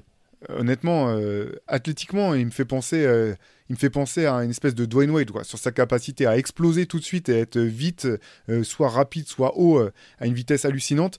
Par contre, je te rejoins complètement parce que, pour le coup, il jouait vraiment comme un rookie. Il y a des moments où il était paumé, il y a des pertes de balles beaucoup trop, donc que des choses qui, qui s'expliquent par le fait que c'est un joueur rookie. Mais par contre, je pense que lui c'est pas un problème d'outils en fait, c'est vraiment un problème de savoir comment utiliser ces outils de basketteur. Et c'est vraiment sur cet aspect-là que, qui, doit progresser pour atteindre son, potentiel. Et là, c'est vrai que j'ai pas pas la réponse. Moi, je trouve que Dwayne Casey est pas un mauvais entraîneur pour des équipes jeunes parce que c'est un entraîneur qui est assez dur dans le sens où il met ses joueurs face à des responsabilités, il leur demande des choses très précises. Euh, je trouvais qu'il avait fait, euh, voilà, plutôt un, un, bon boulot à Toronto euh, dans la phase de construction de l'équipe. Après, je suis pas sûr que ça soit le type de coach qui peut t'emmener. C'est pour moi, je le je vois comme un entraîneur qui peut peut-être t'emmener une jeune équipe et en faire une équipe qui va être euh, playoffable ou euh, équipe de playoff potentiellement s'il y a des joueurs pour. Mais je suis pas sûr que ce soit le type d'entraîneur qui peut t'emmener de, de, de, ce stade-là à celui de prétendant de, de contender. Un Mark Jackson, quoi. J'ai ressorti le nom d'outre-tombe. mais même, je trouve ça dur, en fait. Même, je trouve ça dur. Après, c'est peut-être mes préjugés euh, sur Mark Jackson, tu vois, mais je. Putain, je non, dire, non, mais je dis ça comme ça parce que. Euh, t'as pas Stephen vraie... Curry, les Thompson et je sais pas qui pour, pour t'aider à accélérer le processus, quoi. C'est ça, j'allais dire, tu sais, c'est rien à voir, mais au final, Mark Jackson, on sait vraiment pas ce que ça vaut comme coach parce que c'est trop facile de se dire qu'il a lancé, euh, tu sais, les Warriors, qu'il leur a donné des bases. En fait, on n'en sait vraiment rien. Il y avait tellement de talent avec le recul, on pouvait pas le savoir à l'époque, mais tu vois, tu as, as, quand même trois Hall of Famers dont un donc, qu'il n'utilisait pas, et David Lee. Et après, il a eu André, André Godala un an. Tu vois, il avait mmh. quand même une équipe complètement dingue. Euh, quoi. Ah, il a eu euh, Harrison Barnes aussi. Ouais, ouais, et puis euh, le ah, deuxième arrière, deuxième arrière qui a été changé contre Bogut après. Montaïlis Ouais, Montaïlis. Il y avait du talent, quoi. Ouais, ouais, il y avait... oui, ouais, c'est ça. Donc au final, tu... c'est difficile de savoir si Mark Jackson c'était vraiment un bon entraîneur qui a... ou est-ce qu'au contraire, Enfin voilà, tout ce que je retiens, c'est que le moment où il a été licencié, c'est l'année d'après, les Warriors ont gagné le champion tout de suite. ce qu'il faut noter aussi quand même, c'est que les problèmes de, des Warriors quand il y avait Mark Jackson, c'était les problèmes en attaque. C'est que l'attaque fonctionnait pas à plein régime au vu du talent des joueurs, quoi. Ouais. ce qui est quand même assez paradoxal, quoi. C'était l'instant balle perdue pour Mark Jackson qui n'avait rien demandé. qui, en, qui en plus s'est fait, fait virer d'ESPN en plus, non? Ouais, je ne sais pas sur le sujet. Énerve, parce ça énerve pas Théo, ça. Ah merde. S'il faut parler du fait que Jeff Van Gundy va plus commenter les matchs avec Mike Breen, moi ça me donne envie de, de me mettre au hockey sur gazon. Remplacé par qui, s'il te plaît? Bah, non, par Doris ah. Burke. Donc j'ai beaucoup de respect pour Doris Burke. Ça, ça me gêne pas du tout. Je parlerai pas des autres euh, signatures de l'été du côté de. Glenn, Glenn, si tu nous entends. Bref, à qui le tour? Eh ben, C'est Antoine du coup. Ça retourne à sur. Moi? ouais. Allez. Euh... dernier, tour de, dernier tour de chauffe pour Antoine et Chai. Et puis, euh, C'est nos dernières questions? Je Ouais. Choisissez les meilleures, là. Attention, vous allez juger sur celle-là. Alors, ok, ok. Alors, bah, on pourrait parler des Warriors. J'avais une... Mais. Ah, j'hésite, pardon. allez, c'est pas, c'est pas forcément les dernières questions. Allez, allez mais qui va. Bah, restons sur les Warriors alors. Quel rôle, quel niveau pour Chris Paul cette saison? Ah, moi, ça, il va pas être d'accord. J'ai provoqué un froid. on va pas être d'accord. Il, a ouvert son cran d'arrêt sous la table. Non, même pas. Mais non, parce que ce qui est fou, c'est que historiquement, je, je pense pas faire partie des, des, ah, des fans. Des fans. J'entends plus Shai par contre. Ah. Vous m'entendez là? Bon, on l'a perdu carrément. Tu sais, il était trop vénère. tu l'entends toi? T'entends Shai? Ouais, toi, tu veux pas entendre Shai, mais moi j'entends très ça, bien. Ça, tu veux, tu veux pas m'entendre. Moi, j'entends plus Shai pour de vrai. Bah moi, moi je, Ah bah oui, c'est bon, je t'entends. Ah, je t'avais muté en fait. Pardon. Autant voilà, donc ah, voyez ça avec Antoine. C'est la censure, ça s'appelle de la censure tout simplement. Je... C'est scandaleux. Euh, historiquement, je pense pas faire partie des gros fans de Chris Paul, mais j'ai l'impression qu que l'année dernière, euh, les gens l'ont considéré comme totalement cramé, totalement fini, et qu'ils ont la perception d'un Chris Paul qui arrive à Golden State euh, comme s'il avait 48 ans et plus fait une bonne saison depuis 10 ans. J'exagère, mais c'est un peu la perception que j'ai. Euh, alors que je pense que même défensivement, où il a semblé très en difficulté parfois l'année dernière, je pense qu'il peut encore amener beaucoup dans, dans ce contexte-là à Golden State, c'est-à-dire euh, donc pas, pas le même qu'il y avait euh, à Phoenix. Donc moi, je, je m'attends à... Alors, j'ai eu du mal à, comment dire à l'imaginer être remplaçant à un moment, mais ça, m'ira aussi. Je pense qu'il peut être remplaçant et ça peut même être parfait.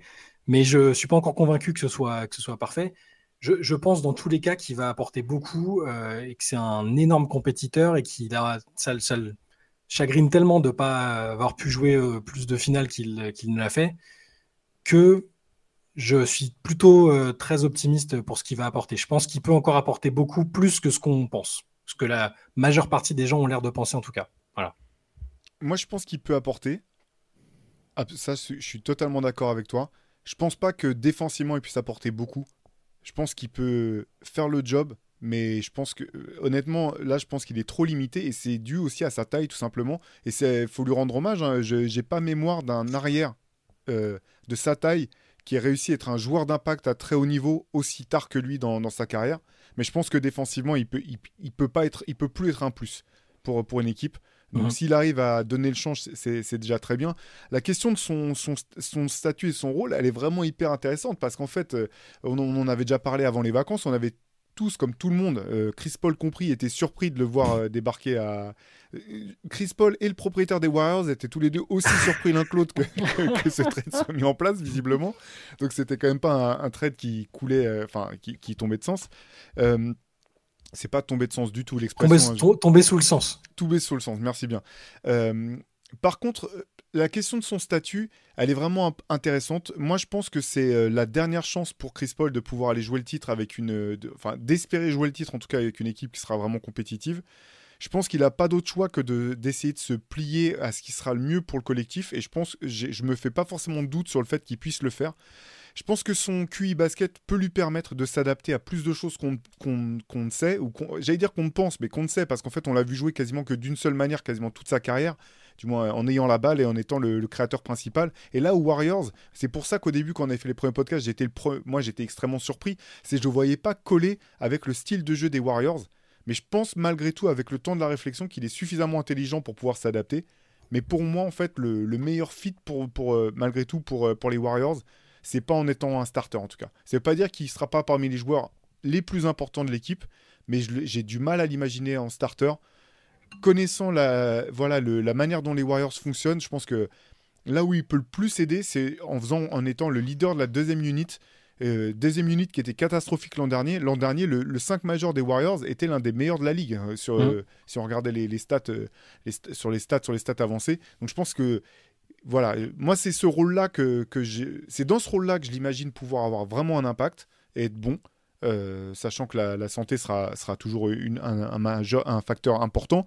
Et là, c'est aussi, euh, je pense que c'est aussi là que la, la, logique pousse vers ça, parce qu'en fait, euh, je pense pas qu'il puisse être un joueur d'impact si on lui demande de jouer trop de minutes en fait. Et que là, c'est l'occasion d'être un joueur d'impact pour une équipe qui va être ambitieuse et dans un voilà sur des minutes réduites. Moi, je vais vous dire, je pense que les Warriors sont un très sérieux candidat au titre l'an prochain. Je suis, je sais que voilà, la tentation de Denver ou Phoenix est grande. Je pense que Golden State est l'équipe qui peut vraiment faire la surprise et être championne. Ça dépendra évidemment du le plus gros facteur, j'ai l'impression, au-delà de l'intégration de Chris Paul, de quoi que ce soit, j'ai l'impression que c'est la santé. Si mm. Stephen Curry, Clay Thompson et Chris Paul restent en bonne santé, et Draymond évidemment, je pense que Golden State peut très sérieusement être champion. J'ai l'impression qu'ils ont un banc plus fort, qu'ils ont fait des bonnes recrues. Et pour parler de Chris Paul, je pense qu'il sera sixième homme. Ça me semble évident. Je n'imagine absolument aucun rôle différent euh, d'un rôle de remplaçant pour lui à Golden State. Mais comme tu l'as souligné, je pense que c'est exactement ce qu'il fallait. Euh, Jordan Poole en chef de file de la seconde unit, c'était catastrophique. C'est même pas pour, euh, pour lui tirer dessus. C'est un joueur que j'ai souvent défendu, hein, que je trouve qui peut être intéressant individuellement, mais qui est incapable de mettre de l'impact. Et c'est pour ça d'ailleurs que souvent, en fait, euh, les Warriors, pendant toute l'année, on a entendu non, mais Poole, c'est un sixième titulaire, il marche mieux avec les titulaires. Oui, il marche mieux quand il y a des mecs forts autour de lui et qu'il a juste, qui peut que se concentrer sur ce qu'il sait faire, mais il sait pas mettre de l'impact. Il sait pas mettre de l'impact autour de lui, Jordan Poole. En tout cas, il sait pas encore le faire. Il l'a pas montré jusqu'à présent. Donc oui, s'il joue avec Curry, Wiggins, Draymond Green, bah oui, là tout de suite, il devient beaucoup plus intéressant. Chris Paul, lui, l'avantage, c'est qu'il peut sublimer des mecs. Euh, il finira peut-être des matchs des fois avec Curry selon les match-ups, mais je, pense vraiment que le, 5, le meilleur 5 des Warriors, c'est Curry, Clay Thompson, Andrew Wiggins, euh, Draymond Green et Kevin Looney. Il n'y a pas d'autres 5. Il y a des fois, il peut y avoir Gary Payton, des fois, il y aura Chris Paul sur des match-ups, Kuminga, euh, Dario Saric pour X raisons, il y aura des trucs comme ça. Mais le, vrai 5 fort des, Warriors, et c'était encore un des meilleurs 5 l'an dernier de la saison, même si on voilà, les Warriors sont sortis au second tour, mais leur 5 majeur était un des tout meilleurs 5 de la ligue. Je pense que Chris Paul, voilà, il va mener, comme tu l'as dit, cette, seconde unité. Et je pense qu'il aura un niveau de jeu plus que décent. Je, je suis, alors, on va nous accuser d'être d'accord, mais je suis d'accord avec toi, Théo, sur le côté leader de la unité. Et je suis d'accord avec Shai sur le fait que je pense qu'on verra un grand Chris Paul.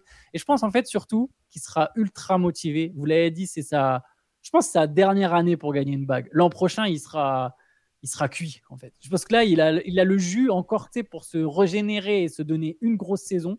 Il y, a, il y a deux ans, il fait une bonne saison. L'an dernier, il a été blessé, il a été gêné par pas mal de blessures, mais il y a deux ans, Chris Paul, il est encore, euh, on le considère encore même euh, parmi les top 10 du MVP. Donc, euh, ouais. je pense que là, il a une bonne saison dans les jambes, il bosse à fond. Et on l'a vu bosser avec Curry il est ultra intelligent. Je pense qu'il aura l'intelligence d'accepter son rôle, l'intelligence pour trouver des solutions pour aider cette équipe, l'intelligence même pour des fois apporter un regard extérieur. Il y a des leaders aux Warriors, mais au final, que ce soit les Kerr, les Curry, les Green, il n'y a pas un mec qui est venu les remettre en question depuis des années et des années. Là, Chris Paul, il va arriver, il va remettre des choses en question, tu vois. Il y a des trucs qui va, que lui va voir et dire non, mais ça, les gars, c'est pas possible. Et je pense très sincèrement que les Warriors ont une vraie chance d'être champions en 2024. Non, mais c'est vraiment intéressant tout ça. Et je pense, je pense aussi que, euh, tu, vois, le, là, les, Warriors auront le luxe de pouvoir avoir 48 minutes durant lesquelles ils auront soit Curry, soit euh, Chris Paul, soit Draymond Green sur le terrain à tout moment.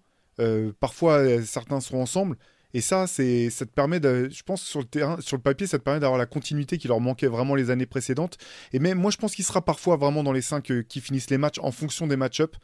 Euh, en fonction des match-ups parce que tu vois, je pense qu'il y a un, des aspects de son jeu qui n'a pas forcément été beaucoup exploité, mais j'ai hâte de voir euh, l'impact de, Chris Paul en tant que porteur d'écran en fait dans, le collectif des, Warriors et dans le jeu en mouvement euh, perpétuel. Et je pense qu'il peut vraiment vite poser des problèmes aux défenses par son intelligence de jeu, qu'il ait la balle ou que soit lui le porteur d'écran pour aller, pour aller libérer des gens. Et finalement, même son passage à Houston, il avait montré qu'il pouvait être bon aussi loin du ballon en fait il était meilleur quand, il avait la balle à Houston, quand il y avait de l'alternance entre, entre, entre lui et James Harden, mais les moments où c'était lui qui était, qui était loin du ballon, il était quand même bon aussi. Donc je pense, euh, voilà, pour rejoindre, vous rejoindre tous les deux, là, qui sera, dans tous les cas, je pense que, bah, c'est vrai qu'on va être d'accord encore, c'est pas possible, mais euh, qui sera... On n'a pas été d'accord sur tout aujourd'hui. Non, non, c'est vrai, non, c'est vrai, mais qui sera, ouais, je pense qu'il sera bon. Hein. Mais il y a juste euh, le, le, micro risque que je vois, c'est il a quand même une gigantesque bouche et il sait pas, il sait pas la fermer. Hein. Je veux dire, dans un groupe, euh, il va donner son avis, il va commander. C'est un coach sur le terrain. Ça, a très très longtemps été un gros avantage euh, pour les franchises qu'il avait, mais ça peut aussi. Enfin, on sait qu'avec Draymond Green, euh, ça pas, c'est un peu compliqué. Draymond, il a pas dit ouais ouais c'est cool, on va bien s'entendre. Il a dit non non, on va continuer de pas pouvoir se blairer, mais on va on va avancer ensemble.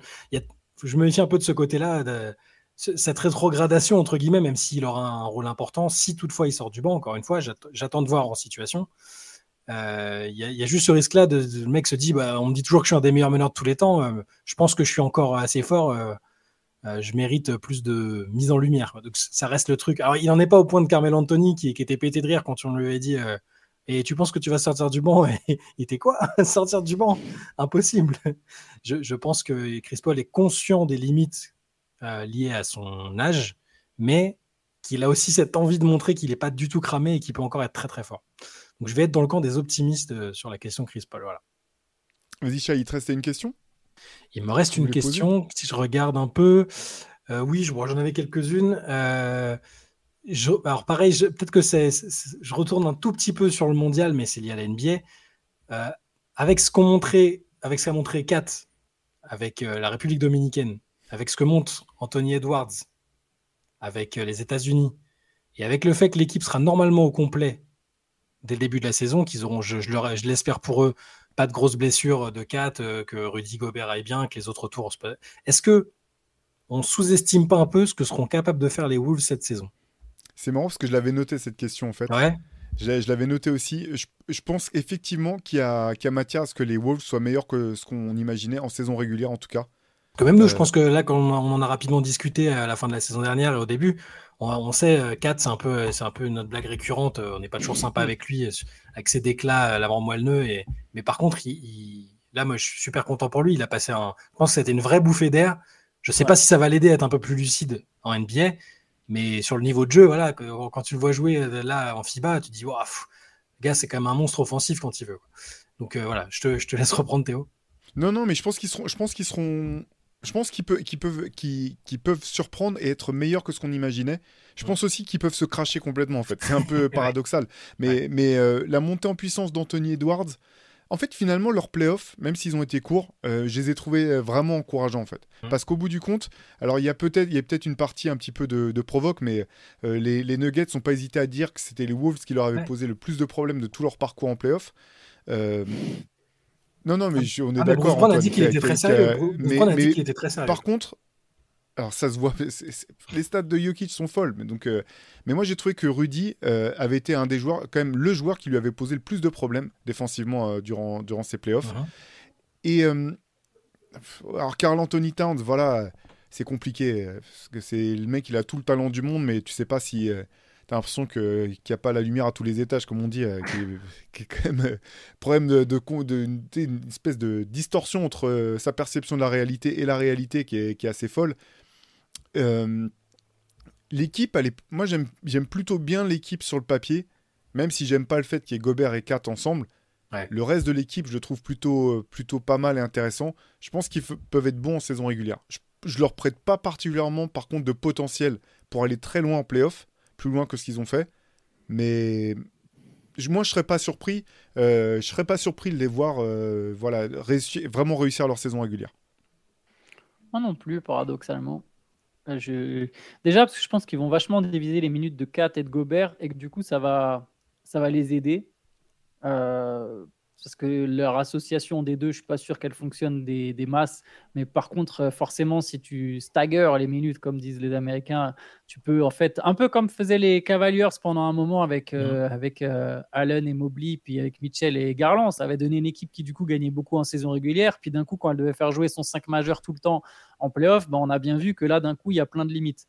Euh, je me dis que les Timberwolves, ça peut faire quelque chose de similaire, sauf que Edwards a un vrai, vrai potentiel intéressant. Je serais pas surpris, moi, ouais, qu'ils accrochent les playoffs. Qu'il y ait de l'irrégularité, par contre, encore une fois, parce qu'il y a de l'irrégularité. Ah. Parce que Kat est irrégulier, parce que Edwards peut avoir des, des pannes d'adresse. du coup, Kat, il a pris pour toute l'équipe. Ah, je n'ai pas, retenté le mot, je me suis retourné vers Kat, mais voilà, donc je, il y, aura, il y aura du bon et du moins bon. Ça ressemble à une réponse très plate.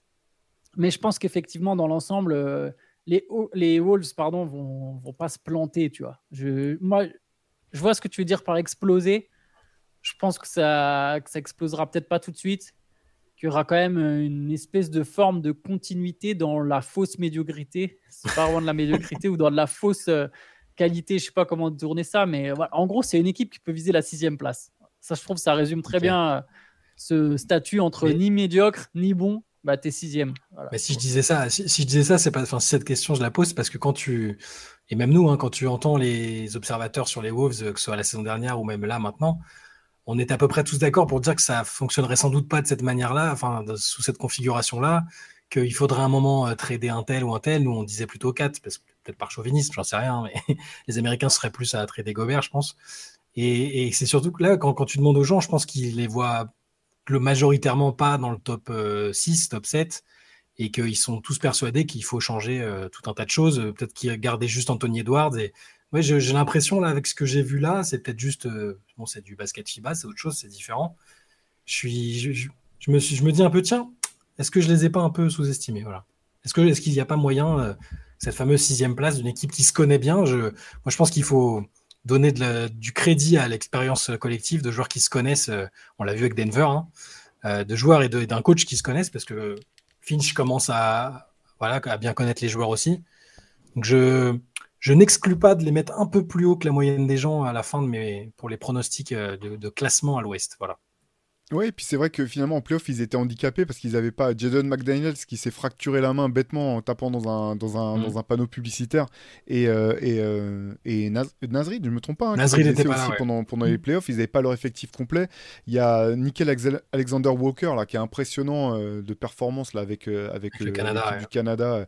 Il y, a vraiment de quoi faire avec cette équipe. Quoi. Là où, quand je parlais de crash, Antoine, en fait, c'était, je me disais, s'il si, commence la saison en étant, je sais pas, une victoire, sept défaites pour X raisons, enfin, sept défaites, ah. j'exagère peut-être, mais t'es qu'un début de saison catastrophique, ouais, il peut vite y avoir un effet boule de neige qui fait que, que l'équipe va exploser, mais euh, voilà.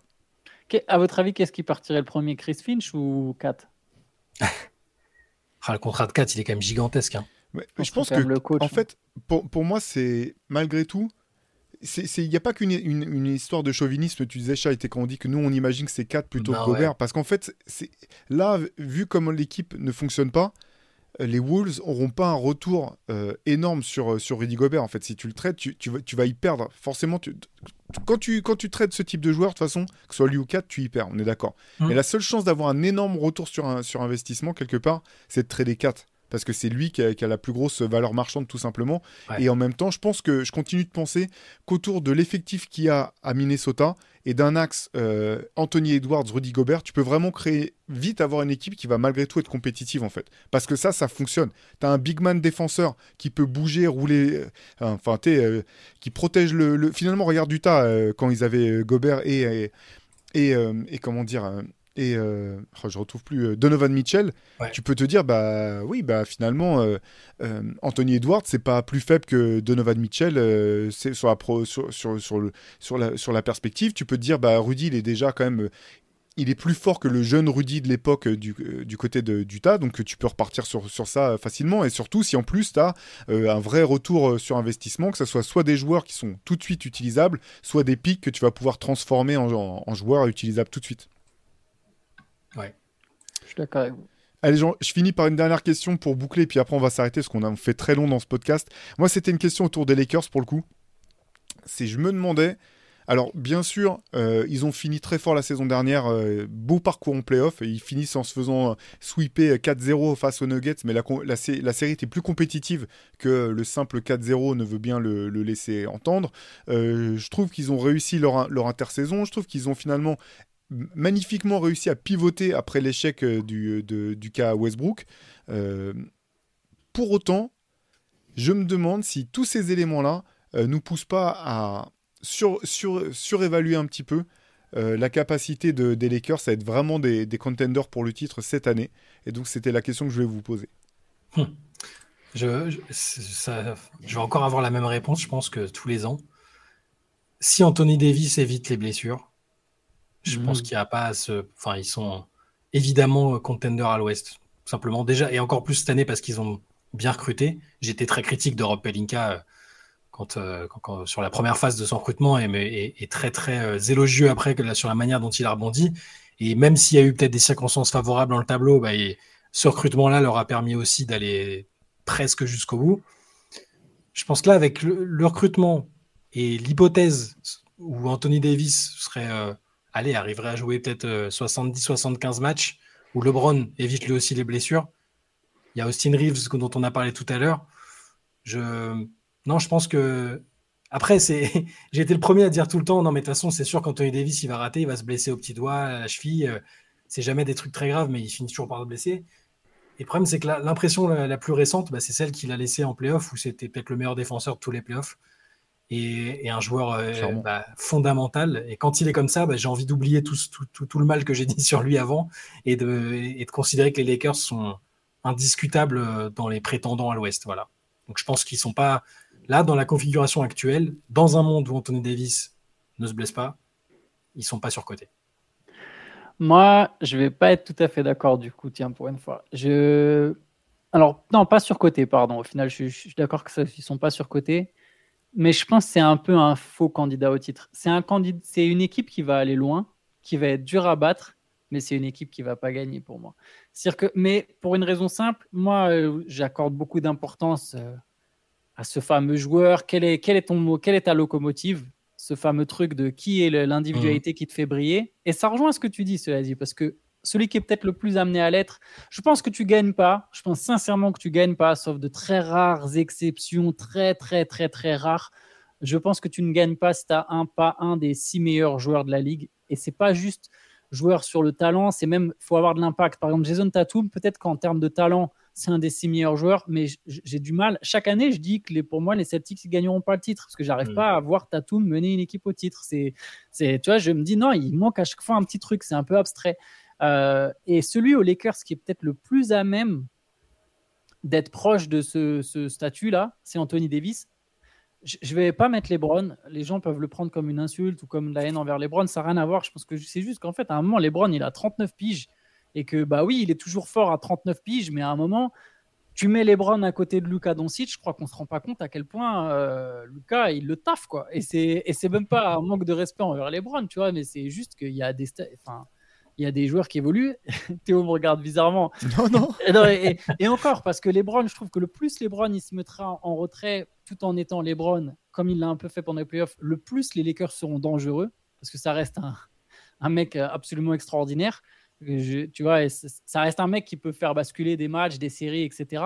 Mais je pense quand même qu'il faut une locomotive sur l'ensemble des, des playoffs. Et je suis pas sûr qu'Anthony Davis il soit capable de l'être en fait. Mais même peut-être s'il l'est en termes de niveau, je suis pas sûr que derrière il est il est tout. Je suis pas sûr qu'il y ait tout, qu'il y ait le package complet. Alors on pourrait se dire ouais, mais Anthony Davis plus LeBron plus Austin Reeves plus l'effectif qui est de qualité, c'est vrai que ça commence à faire beaucoup et tu te dis ouais, tu peux compenser le fait que t'es pas Jokic, que t'es pas Curry, que t'es pas Booker. Mais je sens que d'une manière ou d'une autre, en fait, il y a une équipe qui arrivera à battre ces Lakers. Sur une série de quatre manches, j'arrive pas à me dire que les Lakers, tu les mets face à n'importe quel truc et ils vont gagner série après série. J'ai voilà, j'ai le sentiment il y en a une qui arrivera à passer où qui est, Je ne peux pas te dire encore laquelle, même si j'ai mon petit, ma petite idée sur mon candidat au titre, mais voilà, j'arrive pas à les voir gagner. Ouais, bah moi, c'est un petit peu ça, parce qu'en fait, je trouve que finalement, si tu retires euh, le, LeBron et Anthony Davis et que tu regardes le reste du roster, le roster est pas fou, en fait. C'est-à-dire que, en termes de talent, c'est hyper complémentaire avec LeBron et Anthony Davis, mais ça, ça regorge quand même pas de talent, même si j'adore euh, Austin Reeves, même s'il y a Gabe Vincent qui arrive euh, dans l'effectif et que, les joueurs qui voilà les joueurs qui sont, qui sont là euh, ont montré ont montré leur valeur, mais je trouve que ça manque de talent. Et le problème en fait, je te rejoins là Antoine sur sur sur, sur cette histoire de locomotive, c'est que j'ai l'impression que à ce stade de sa carrière, LeBron en fait aurait besoin que quelqu'un d'autre soit la locomotive pour qu'il puisse concentrer l'essentiel de ses super pouvoirs entre guillemets sur des moments brefs en gros. Une série de playoffs et même sur une série de playoffs les moments importants d'une série de playoffs. Et le problème en fait c'est qu'Anthony Davis pour ses problèmes de santé mais malgré tout aussi je trouve parfois dans le jeu par un manque de de charisme dans le jeu. Alors pas défensif, hein, je suis d'accord sur ce que tu disais, Shai, c'était le meilleur mm. défenseur des playoffs l'an dernier. J'ai l'impression que lui aussi, en fait, il a besoin d'une locomotive. Et en fait, c'est la, la grosse, c'est le gros problème. Si tu me donnais le même effectif, en fait, mais que tu, tu me disais, ben non, c'est pas le LeBron de 39 ans, c'est le LeBron de 33 ans ou de 34 ans, et que c'était euh, le Anthony Davis de, de, de, comment dire, des Pélicans, bah, je te dis oui, pas de problème. De toute façon, il n'y a, pas de souci. LeBron, il va jouer 79 euh, matchs à coup sûr. En playoff, il va être euh, à un niveau incroyable. Bien sûr que c'est les prétendants, que c'est les prétendants au titre. Là, je, trouve que ils se sont bien battus. Ils ont montré des choses. Vraiment, moi, ils m'ont surpris en fait sur leur fin de saison dernière. Euh, même par la qualité du jeu qui était proposé. bravo à Darwin Ham pour avoir trouvé la, bonne carburation au bon moment. Mais j'ai l'impression que finalement, les noms qu'il y a sur le, sur le papier sont un peu trop. Voilà, nous, nous poussent à voir. Enfin, en tout cas, me pousseraient à voir les choses d'une manière un peu biaisée. Et je suis pas sûr que cette équipe, finalement, pourra aller aussi loin que qu'elle l'espère. je veux dire, je parle pas du titre, mais même. voilà. Je serais très très surpris de les voir faire refaire une, une finale de conférence. Je crois que c'est la première fois de ma vie que je suis le plus optimiste de, de, la rédac et même en général de mon entourage élargi.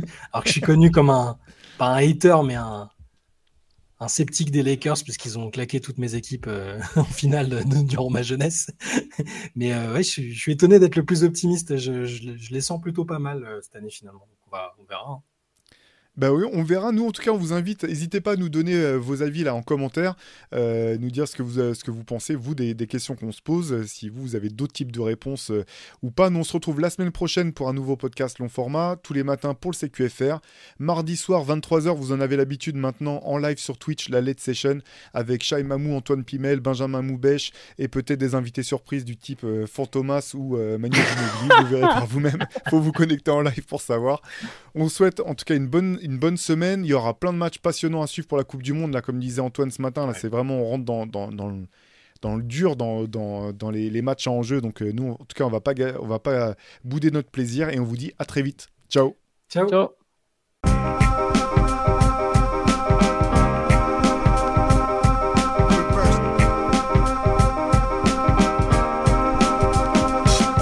game is out there, and it's either play or get played.